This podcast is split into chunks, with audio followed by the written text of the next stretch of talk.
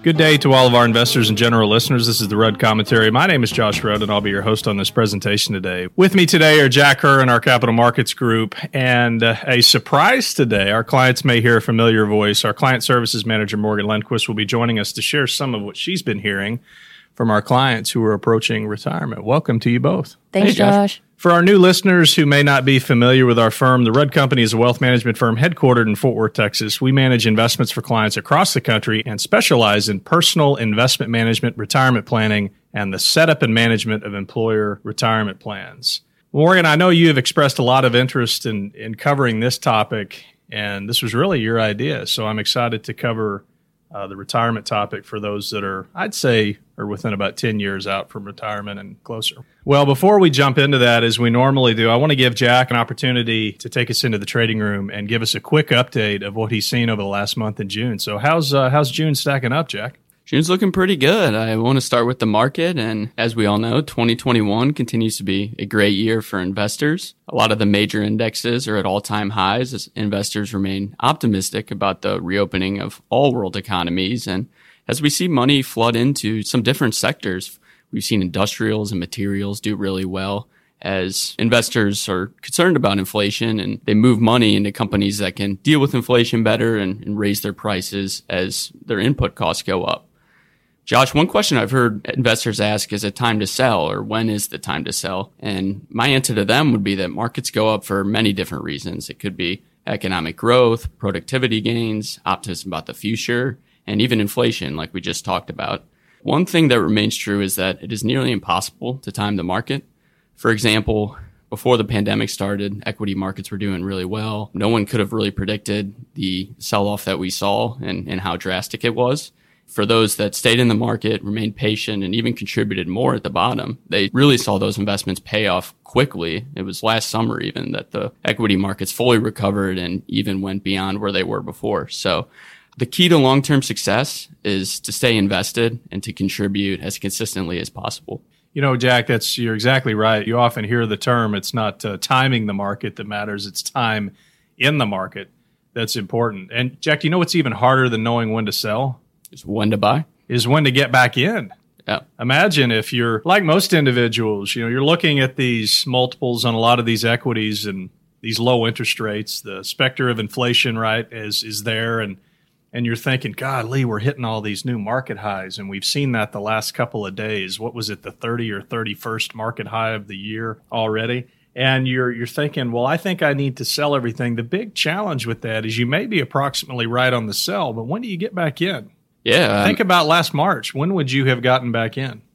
Yeah, I know there was so much uncertainty. It was hard to tell, you know, when do I want to buy back in? The, the sell off was so drastic that it was difficult to time that. And the, and the real truth of the matter is that if we had a model or if we had a method for picking the tops and the, and the bottoms, we wouldn't be on this podcast. Jack would probably be somewhere else. I know I'd be on the beach in Tahiti somewhere with a laptop working just maybe an hour a month or whatever the case may be. But, Sounds nice. yeah, it does, doesn't it?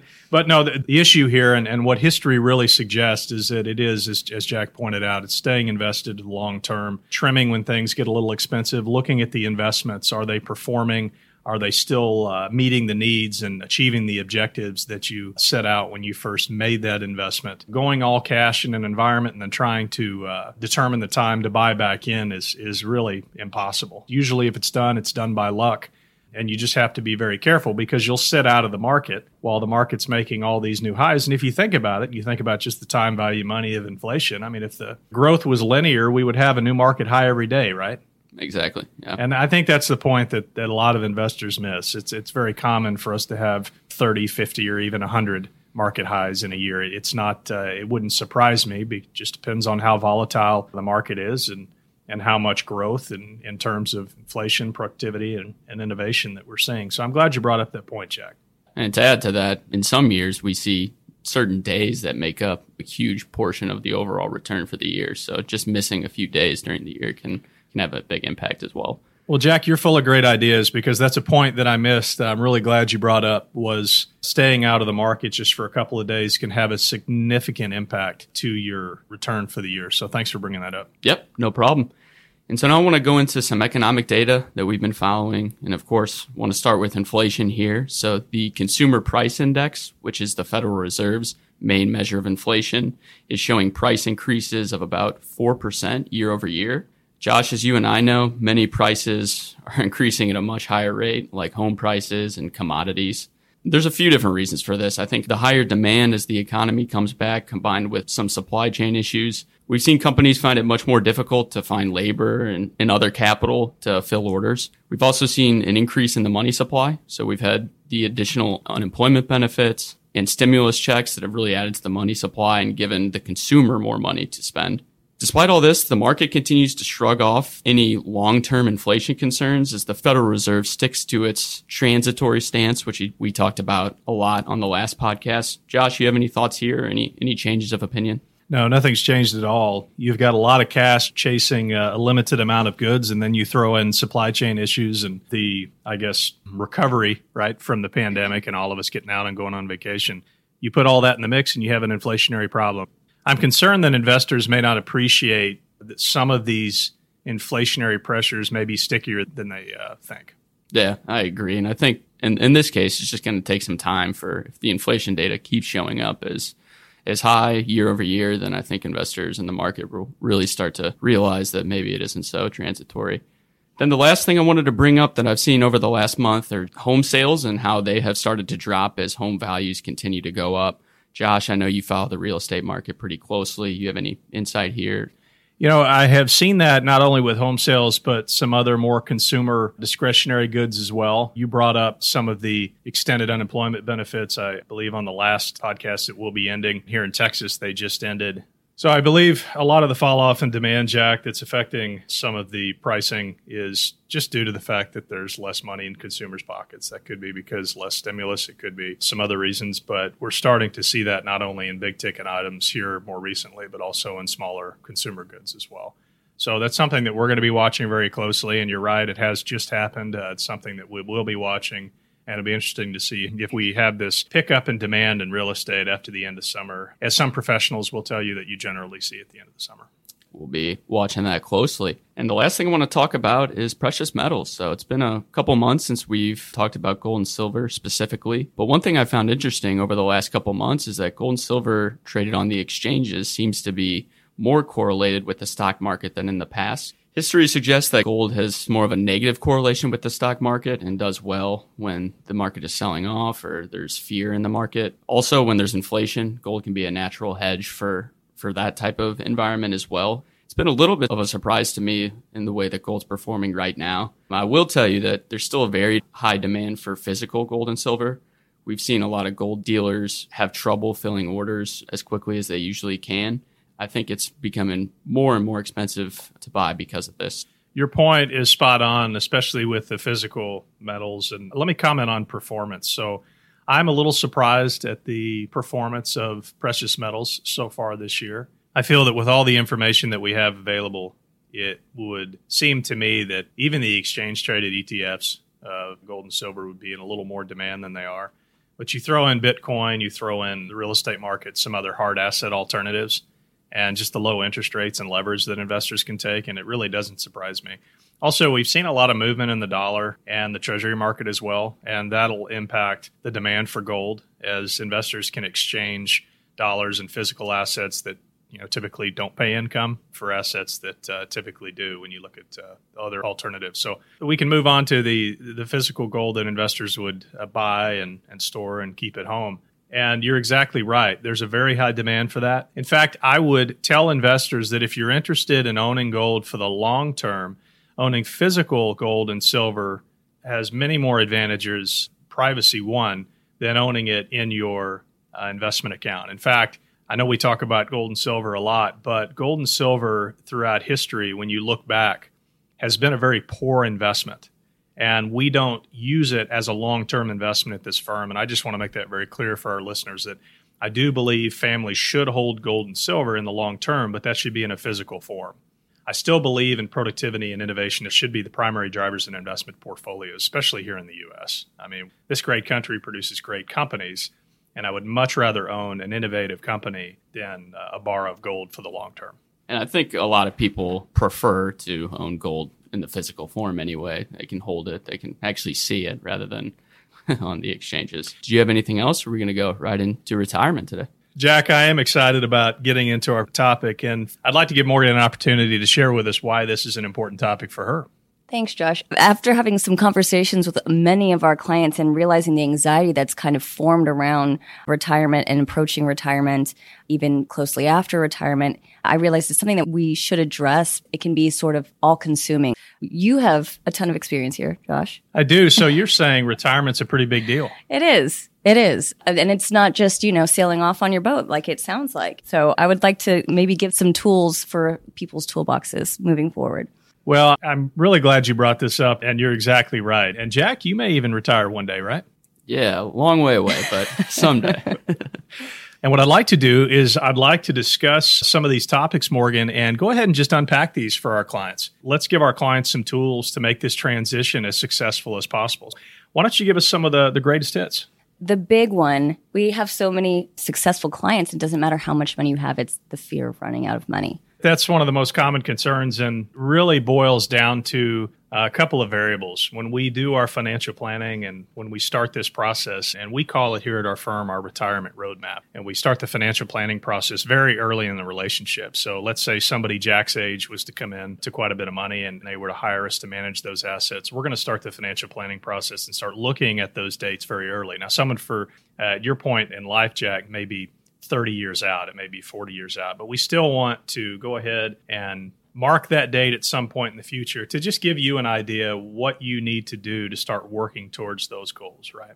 So over this period, we're we're doing these updates to a financial plan about every three to five years. As a family moves closer to retirement, their earnings increase, children are in the home, children move on to college, move out of home, different goals, different objectives. So we're reviewing that on a regular basis. And Morgan, it gets a little more serious when we hit about five years out. We need to really take a serious look at what those dates are. Those dates start getting a little more accurate, and we really start looking at you know the most common way to look at a retirement date morgan is, is based on age we start talking about well i can work until i'm 65 i can work until i'm 67 so we really need to start discussing with our investors when they want to exit and when they want to transition to that new time in their life. Once we get about two years away from that date, Morgan, we start recognizing that we've done most of the heavy lifting.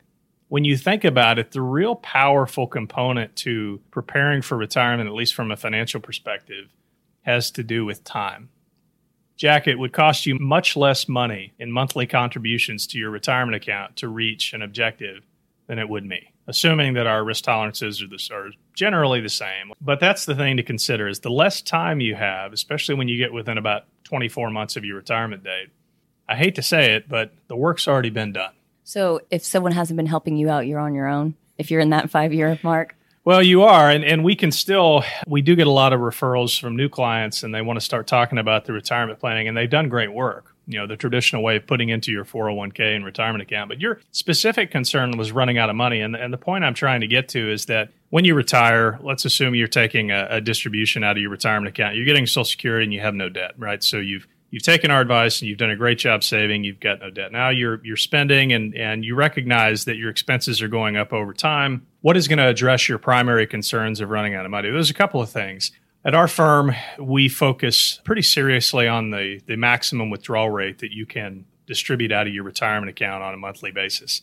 I know some firms will stick to that 4% rule. We have a lot of clients that are retiring early. That's that seems to be a trend earlier than the typical 67, 65. Our investors need to understand that the earlier you retire, the longer you're going to be in retirement. Just to give you a, a practical example, when I started in this business, for those of you who don't know, my dad spent some time in this business and my grandfather spent some time in this business. And I know that when I talked to my grandfather many years ago, he had mentioned that you know the big change in financial planning and in the investment industry is that when he was in the business when investors would retire they typically retire at age 65 to 67 life expectancy for a male jack do you know what that was at that time? Say maybe in the 80s high 70s yeah it was actually pretty short much shorter than it is now.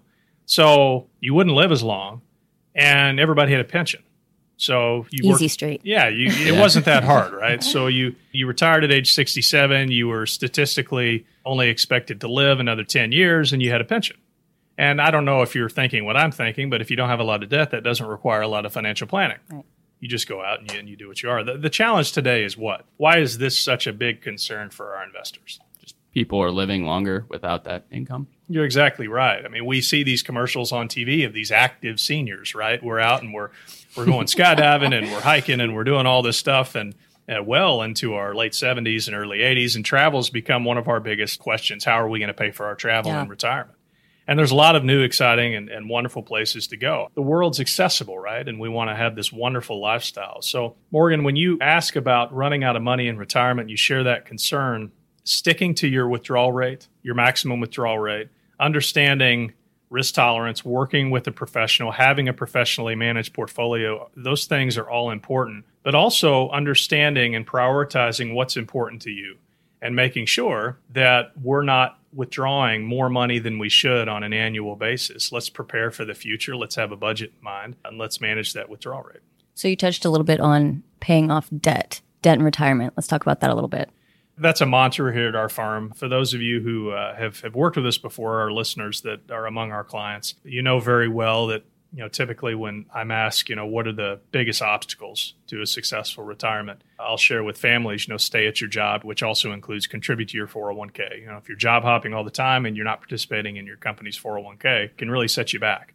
The next one is make sure you pay off all your debt before you retire. That's extremely important. Going into retirement with a bunch of debt or uh, moving, a lot of families like to move and relocate after retire. You know, you go out to Hilton Head and you have a, an enormous mortgage in retirement, it imposes a lot of stress. So just working that debt down before retirement. And the last one, which I get a lot of funny looks at, but it's you know very practical, It's just you know not getting a divorce right before you retire. That's staying married is extremely important. It's extremely financially costly to do that. Making sure that you know that you have a lifelong partner and a relationship and a spouse, and that you discuss the financial matters with that person, and that you have a plan and that you have an understanding. Some of the biggest challenges I see into retirement not just with debt, Morgan, but another one is uh, one spouse managing all the finances. The heavy lifting, yeah. Yeah, and it's just uh, it's a team approach. I know that you've probably heard me on this program before talk about that. My wife and I approach the financial matters as a team. You know, we have a financial offense and defense approach. Offense being the earnings, and defense, you know, being controlling the spending. But it's extremely important to take that on as a team. And I feel when you do that, you can enter into retirement, Morgan, with little or no debt, which removes a lot of stress off of the Yeah. family. Absolutely. Moving into retirement with low stress, what about five years now down the line with inflation? Will my account hold up to that? What will it look like? You know, inflation is and rising costs are really concerning for a lot of families that we work with, especially moving into retirement, those with the memories of the late 1960s and early 70s inflation. I think, Jack, to your point about inflation earlier on the market update, that's what's driving a lot of the anxiety among our client base who's entering into retirement. I mean, they remember what it was like when interest rates were up in the mid teens. So that's a real concern. And what I would tell investors and listeners today on the program is that is why the withdrawal rate is so critical when you initially retire. With the amount of stimulus in the market and, and the money supply increasing dramatically, I would tell you that there's quite a headwind for those income producing assets for a lot of retirees. Jack, since you've been working here and been in the industry, interest rates have always been low, right? Right. Yeah. Yeah, they've never been normal. So when you go back and when newly minted CFPs or certified financial planners are, are minted and they come out and they start working with clients and and they've read all the articles about that 4% safe withdrawal rate. That's based on 80 to 100 years of data where interest rates were much higher than they are now and growth rates were much higher and taxes in a lot of cases were a lot lower and and so we have to make sure that we're looking at each individual situation and we are assigning or we're recommending a withdrawal rate that fits that specific situation. For example, if I have a family that's retiring in the late 50s, early 60s, I'm not going to recommend a 4% withdrawal rate in most circumstances. There's a lot of things that affect that also in terms of risk tolerance. If a family is is very conservative in their risk attitude or their capacity to take risks, which we've discussed before, the withdrawal rate might be a lot lower there as well. What's important to know, Morgan, is with rising cost, our firm, which I believe every firm should, we plan for those price increases over time. So, for example, if a family comes in and starts taking an $8,000 distribution per month out of their investments, we are planning for that distribution to increase with inflation maybe not annually, but at an annual rate. So, so it's assumed. Absolutely. And and we also assume that there's changes in those life stages, Morgan. You haven't mentioned yet, but you know, when we retire, I've been doing this for about 20 years, and when families retire, they're very eager to travel and do all this wonderful stuff. But that changes over time, and the expenses are very different. And they may get to a point where their spouse, their lifelong partner, is now having some health challenges, and they don't want to travel as much, and they want to stay close to doctors, and they uh, they want to bring family to them. They want to change those expenses, and the distribution plan that we have needs to be able to accommodate those changes. And so, really good questions that you're asking. I'm interested to hear what else is on investors' minds today. Josh, we talked about inflation and how that can impact retirement, but I have a question about market performance. If we have market volatility right before retirement, or say, you know, we have a big sell off and someone's expected to retire in two years, how do they deal with that impact? Do they have to work more or do they have to decrease spending in retirement? What would you recommend in that scenario? Jack, you just uh, did a lot of the heavy lifting for me on that question. Great job. So uh, you're exactly right. So a lot of the questions that we've been getting, and Morgan, jump in here if you have any other comments, are around. Golly, the market sounds high, or it feels high right mm. now, and I just plan to retire. You know, what do we do now? Am, am I really ready for retirement right now? You're exactly right. Volatility is. I wouldn't say that it's the enemy, but it is something that we have to watch more closely leading up to retirement and in retirement. You can't predict the order of those returns, right? We'll we'll make a prediction of say a certain percentage per year that we need to generate. So I'm just going to throw out some numbers. If you are wanting to distribute 3% of your account, we would like you to earn some amount more than 3% so you can reinvest and we can give you pay increases in the future for inflation. But what what happens, Jack, if we have a twenty percent market correction six months before you retire? Yeah, I'd imagine that's that's pretty difficult to make this withdrawal. Well, you brought up a couple of the options that you have. So let's take a look at that equation. What are some of the levers that we can pull if we lose twenty percent of our portfolio six months for retirement? Any ideas? Oh, we could decrease spending in retirement for the first few years? We could definitely decrease spending. Is that something that? Uh, yes, boo. Right. I don't think that's something many people want to do. What else can we do? We can work longer. So also boo. yeah. So uh, I I would be the guy down there at the uh, at the large scale discount retail store greeting you when you walked in. Um, what else could we do, Jack? What do you think? Anything else? what about taking more risk? We're talking about a mathematical equation, right? A lot of times one of the biggest errors that retirees will make is well i'm behind now and i need to catch up so let's take more risk. So the point i'm trying to make is that these market sell-offs and the volatility is something that we need to try to minimize. It's not the enemy because we like risk. Risk gives us the ability to earn a higher rate than inflation jack right? Risk is not something that we should be scared of but it's something that we need to manage so when we go into retirement, we definitely want to manage that volatility because the unpredictability of those returns is something that can not only cause stress, but as you just pointed out, work longer, spend less. And those are things that we really don't want to do. So at our firm, when we look at the withdrawal rate and when we look at the time of retirement, we try to take those numbers and we try to take those confidence levels up to about two standard deviations when we're taking a look at uh, our confidence of whether or not that client, again, based on history, we can't guarantee anything, but whether or not that investor should be able to take those distributions not only initially for retirement, but as Morgan pointed out, take those pay increases every year, and that should last them a very long time now that we're living much longer these days, well into retirement and beyond, and hopefully pass money right on to the next generation. So we've discussed the financial anxieties that surround retirement. Luckily, our investors, hopefully, we ease a lot of that. That's what we're here to do. But what we haven't discussed is some people I don't even think recognize it's there are these other anxieties that are surrounding retirement that are not financial. I'm just going to start with how am I going to spend my time?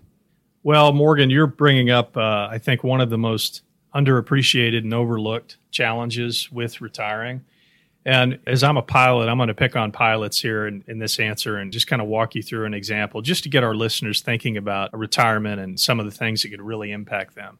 As a pilot, I have a lot of respect when I go and sit down on a commercial aircraft and I see that pilot and the first officer walk in. I see that door locked now. And it's so wonderful that I can go sit in there and they do their job and I just arrive somewhere else. And it's safe and it's wonderful. And, and the reason that it's like that is that environment is very sterile. It's one of the last, as we like to joke about, dictatorships left in the world. They are the captain and uh, they run the show there. And we are placing our lives in their hands. And uh, I'm very thankful for that. One of the challenges for our captains that retire, because we have a lot of successful airline pilots with just incredible careers, is that they retire and they're no longer in the left seat, Morgan, and they no longer are walking in in that uh, really good looking hat and the stripes on their shoulder and and running the show, if you will. Yeah, they're in control, right? They are the pilot in command. It doesn't matter what industry you're in. If you're in the healthcare industry, if you're an executive, if you're an attorney, we work with a lot of entrepreneurs, CEOs, CFOs. You're the pilot in command of your operation. And I think what's underappreciated in the transition to retirement is the change in your life when you leave that environment. Not only how you're going to spend your time, but what's important to you now and who views you as important. I believe these are things that we need to talk about, that we need to prepare ourselves for. And I think having a plan for how to spend our time is extremely important. Where do our passions lie? What are we going to develop? How are we going to continue to develop ourselves? Think about the demands on any professional as they work through their day and then suddenly hitting the snooze button and laying in bed for an extra two hours. Your mind's, I'm sure, just racing. Yeah. You're wanting to do something. So working through that and planning for that early is extremely important. I would tell our any of our professionals, not just our pilots, to just prepare for that. Prepare for that first six months after retirement, where you're not walking into the office, you're not sitting in the left seat, you're not the pilot in command and I don't know about other firms, but we start that process, Morgan, very early. We start those conversations and we start developing those skills and that transition very early. So you're telling me I need to get a hobby. I need to, to get interesting very quickly. Okay. now that if I've found something to fill my time, what happens if five years into retirement, I lose a loved one, a spouse, my partner? That's a very real fear for a lot of people that I don't think they acknowledge right away as a fear. Well, and and I'm glad you're bringing that up too, because the death of a spouse is non-financial. It's something that you know, ever since I came into this industry, it's been something that has been a constant challenge for our families. It's not new. It's something that we help our families prepare for. I would tell you that when you're younger, we, you know, we all think we're invincible and we get into retirement and, you know, some of our listeners may laugh at this, but you get older and things start changing, stuff starts working and you go to the doctor more. And that's just something that is not just about health insurance we need to really think about what's important for us, especially when you've been married to that wonderful person for 40, 50 years, even longer.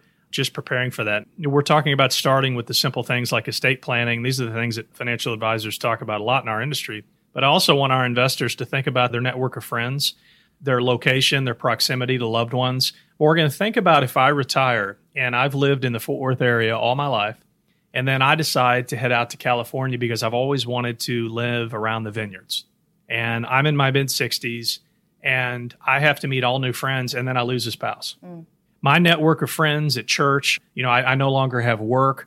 That entire social network is much thinner than it was in the past. And we don't have the history that we have. And we see a lot of those families move back. In fact, I'm thinking about a case right now where we have, and it's very common among our clients, where we have a retiree that's always wanted to build a new home. And in this case, it was a log home outside of the area.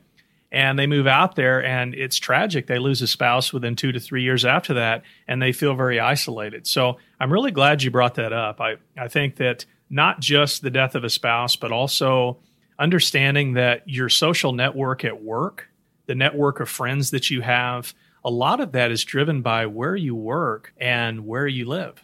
Right. And I think that those things should be considered as very important, not just for those of us with children, keeping our children close, but understanding that along with what are we going to do, how are we going to spend our time, those friendships are so important in retirement. And I would say maybe even more important than they were when you were working. Yeah, and in that vein, uh, personal health. I have actually have personal experience with this in my family is watching someone retire, they were very excited. They had all these plans. They didn't get to them right away, and then health deteriorated. Those concerns are very real. How can we combat that a bit? Well, we talk about that a lot in our practice here, and I really appreciate you bringing that up because not everybody can be as healthy as Jack here, right? Yeah. we uh, health changes, and I, I, know that as a again, I'll uh, use this example, Morgan, as a pilot when you are 40 or older, you have to have your medical examination every two years instead of every five years. Well, the reason that you have to have that is because things go wrong a lot more frequently and can impair your judgment as a pilot. And they want to keep people safe. So that's a real issue that we have to work with. And just imagine if you're 25 years older, you're at a greater risk of having health challenges. But let's talk about just making sure that there is an understanding that as you get older, your health will deteriorate and you're not going to be able to do the things that you wanted to do. Travel, Morgan, is one of the biggest ones we see. We have a lot of families that wait to travel and they have retirement, they work on their house, and they've been trying to think about the right time to go to Europe and they're concerned about exchange rates and all these things. And what I tell them is that the biggest concern is your health because those trips to Europe, those long plane rides, those transfers, the different languages, the sleep cycle, everything is very taxing and demanding on you physically. And unfortunately, you and I, Morgan, have seen situations with dear families that we have really grown to love over the years. And they're planning for this big one trip with their family and they have a health issue. Yeah. And remember, it's not just a health issue with you, it's the health issue with you or your spouse. Right. You or your children that you wanted to take especially if you have a large family and family is important to you. I know this may not seem as important, but I do hear this also. This could even apply to pets. This could apply to friends. This could apply to so many other extensions of your family. And I just want to bring health to the forefront where I think it, it belongs, Morgan. And I really appreciate you bringing it up because taking care of yourself, we saw this with COVID and we saw this with how COVID attacked those that weren't in the best health, that were obese, a little bit overweight. Health is extremely important to a successful and satisfying life. And it's no different in retirement. Absolutely. Moving a little bit toward the things we don't think about, they're very practical, but we don't think about them until we're faced with them, which is what am I going to do with my health care? I'm the sole provider of healthcare for my family. And then once I retire, what are we all going to do? It's become a bigger issue here recently, especially in the financial planning circles, because we've seen such a large increase of healthcare coverage. And so in the past, it was less of an issue when a family retired prior to age 65 because of Medicare.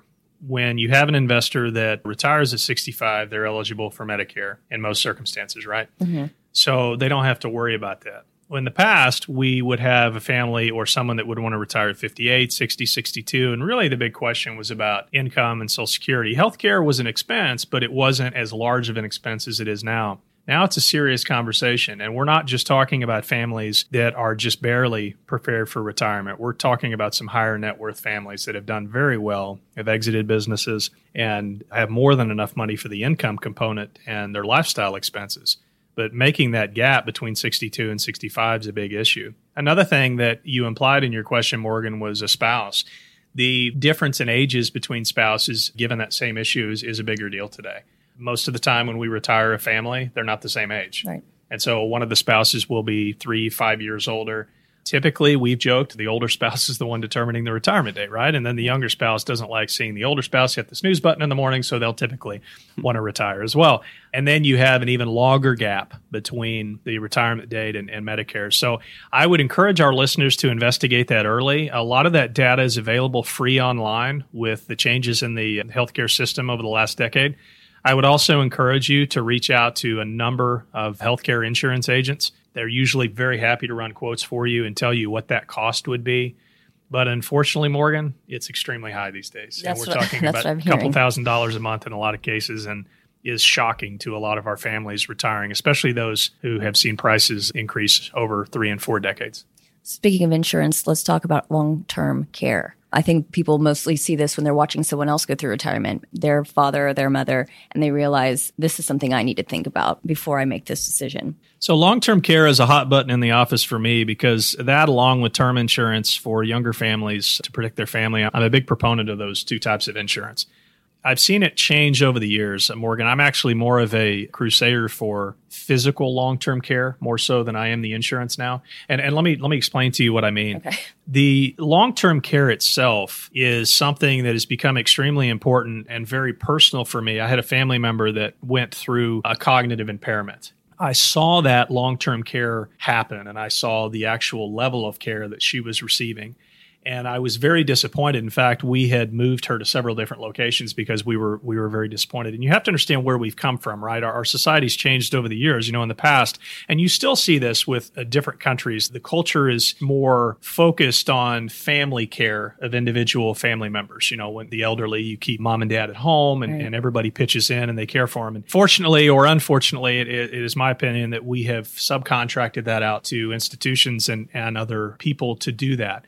And in fact, Jack, I don't know if you talked about it in your market update, but I read that this week that one in four individuals right now is on Medicaid. I saw it was a big headline this week. And and for those of you who don't know, Medicaid does offer Medicare does not offer long-term care. Medicaid does does offer some form of long-term care, but if you have ever been into a Medicaid facility and seen that long-term care, it's not somewhere that I would like to have responsible for my important family member. So the actual physical aspect, Morgan, of long-term care is something that our, our listeners need to understand. When I got into the business, it was a three year problem, right? Because we had a stroke, their physical body was failing, and it was a two to three year issue. And then that individual would pass away, and the challenge had ended. Now, with the advances in medical technology, which we love, right? They're, they're outstanding. People are living longer. Our life expectancies are out there. The challenge, especially for you ladies, Morgan, especially for you ladies, is that cognitive impairment sets in and you end up living 10 years in a long term care facility. The insurance policies were never designed to do that. And so now the point I'm getting to is they're so expensive that once we get to a point with a family where they can afford a long term care premium, they can pretty much afford to self insure. Right. Okay. So it's I, I don't I don't want our listeners to think that I'm not supportive of long term care insurance, I am, but it's under very specific circumstances. States that participate in the partnership programs do a great job. They have some Medicaid protections there. And please let us know if you have more questions. We can definitely advise you on this. But just be very careful because the long term care issue that Morgan just brought up is overlooked. It's very serious and it's much longer term than it was in the past because of Alzheimer's and dementia and the other cognitive impairments. So, Morgan, I can't thank you enough for bringing that up. Yeah. So, talking about our family taking care of us, what if we're taking care of our family in retirement? I'm retired and I'm taking care of some adult children. Is that something that I need to be cognizant of when I'm moving towards retirement? It is. And we see this more and more. And Jack, if you'd like to jump in here too, please do. In our practice, I'm seeing rising instances of supporting adult children. And we used to use that term where it was a child in their early and mid 20s. That has really shifted over the last two decades to what I'm seeing now is our clients referring to their adult children as adult children when they're in their 30s and 40s, and even in some cases, early 50s. There is a growing dependency on income from parents. We are seeing that. It is very real. It's something that we do counsel families on. What's interesting is it doesn't seem to matter how successful the family is. We have some of our wealthier families that support and have, you know, monthly support payments or as needed support payments that seem a little excessive. And then we have families that are just barely getting by in retirement and have worked really hard. I think about one case, uh, you know, some of our teachers and that are on a fixed income where they'll have an adult child in their mid 30s and, and in this case, uh, grandchildren, where their largest payment is supporting their adult child and family. I mean, it's by a lot. It's, you want to take care of your children. It doesn't matter how old you are or they are. I think it's that's fighting that is difficult for a lot of people. Well, Morgan, you're exactly right. And that's something that, that we recognize here at the firm. What I want our investors to really think about is to step back and I'm going to I'm going to use the airplane analogy yet again. so, if we're sitting on an aircraft, if you go and you fly somewhere commercially, and the wonderful flight attendants that we have, and they are there to do so many things, and one thing they do is promote safety on the aircraft. And when they're giving us that presentation right before we take off, they always instruct us to put on our mask before our child's. Do you know why that is? Because if I pass out, if we lose pressure in that aircraft and I can't breathe, I'm not going to be a lot of help to my child. right. And so the advice I would give our investors listening is if you are endangering your own retirement or you are exceeding your own withdrawal rate, and so basically you're spending more than you should. And in some extreme cases, you're taking out debt or you're doing a home equity loan because of continual needs or in some cases regular crises that seem to present themselves. Mm you're not going to be doing your child a service if you get to the age where you need long term care and there's no money there to provide it. I think that's fair. You know, saving those moments for when your child actually needs it. There's a real crisis. If you have no funds left to actually handle something like that, then you're not even accomplishing your goal of helping out. Morgan, you bring up a really good point. There's another point that I'd like for our listeners to consider is that making loans and interacting with children and teaching them good financial responsibility and habits is an important part of what we do here. It's it's part of our legacy planning and, and education. That can be done if you'll go back and any of our listeners listen to our podcast on raising money smart children, you'll know that this is something that we believe in. Um, we have methods and, and we give recommendations and plans for that. But I will tell you that one of the challenges I see with a lot of parents, and, and just to Morgan's point, these are your children and you want to help them and support them, but is children asking their parents for loans instead of handouts and then never paying back those loans. And that, that's one of the, the big challenges that we've seen recently. There's nothing wrong, and I would encourage you to, to help a child finance a business, uh, help them finance a home. But I want you to look at that transaction the same way the bank would take off your mom and dad hat, put on your your business owner, your banker hat, or your boss hat, and evaluate that transaction the same way Jack would a bond. Yeah, so we need to make them sign a contract. you know, well, you need to look at it because you need to look at it as you would any business transaction. You can provide such a benefit to your child by offering them low cost financing and better terms than a bank can, but you're not going to be doing the child any good if you're enabling a problem for a house that they can't quite afford a business that's really a hobby, those types of things. This is a, a, discussion for another program, but really thinking about your family in terms of multiple generations instead of just dealing with a single need. So, really good points that y'all brought up today. We've danced around this a little bit on this program pre retirement personal development. I think we should end with this. I think it's extremely important. It's something that we don't put into focus or put a lot of emphasis on until maybe it's too late. I can really summarize this, Morgan, in uh, just a couple of points very quickly here. Start thinking about how you want to spend your retirement early and don't think of it in terms of retirement because retirement sounds old, right? right? I mean, Jack, if I say retirement to you, what do you think of? Yeah, just way down the line for me. Way down the line, right? But if you're someone, if you're a high performer in your 40s and 50s and even in your early 60s, I want you to think about this is your time to step back and think about some exciting things that you want to do and to start that planning process early. Don't wait until after you retire to decide that you want to teach that course down at the local college. Don't wait until you retire to decide that you want to get that, that A&P certification to work on aircraft. There's so many other things out there for you to do and so many wonderful ways for you to spend your retirement.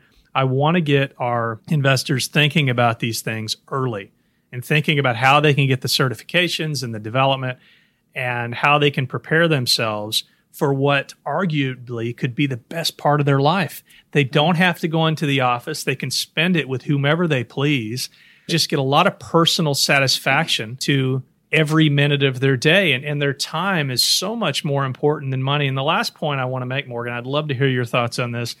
Let's just pick on the last five years before retirement. Each dollar that you're making has so much less of an impact than the dollars you saved at the beginning. Right. So it's I'm not telling you to to to uh, play hooky from mm-hmm. work, but spend less time building net worth than you did earlier in your career. Talk with your financial advisor if you're on track.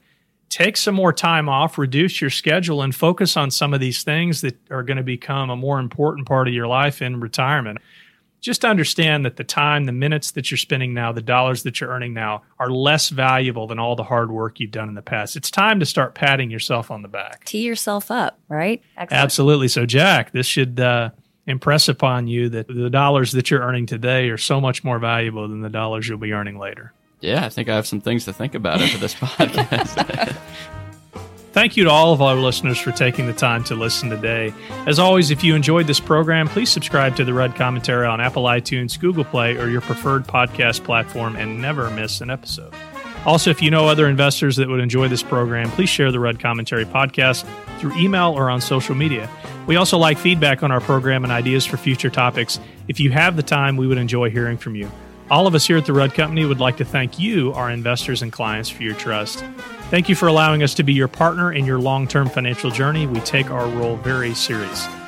Thank you very much for listening today. This is the Rudd Commentary. I'm your host, Josh Rudd. And from all of us here at the Rudd Company, invest long and prosper. This commentary is distributed for informational purposes only and is not intended to constitute legal, tax, accounting, or investment advice. Nothing herein constitutes any offer to sell or solicitation of any offer to buy any security. All investment strategies and investments involve risk of loss, including the possible loss of principal invested and nothing herein should be construed as a guarantee of any specific outcome or profit. Past performance is not indicative of future results. Any opinions expressed by employees of the Rudd Company are the Rudd Company's opinions and do not reflect the opinions of any affiliates. The opinions expressed by guest speakers are their own and do not necessarily reflect the views of the Rudd Company or any affiliates. Guest appearances on this program does not imply the Rudd Company's endorsement of any entity, person, product, service, or investment. All opinions are current and only as of the date of recording and are subject to change without notice.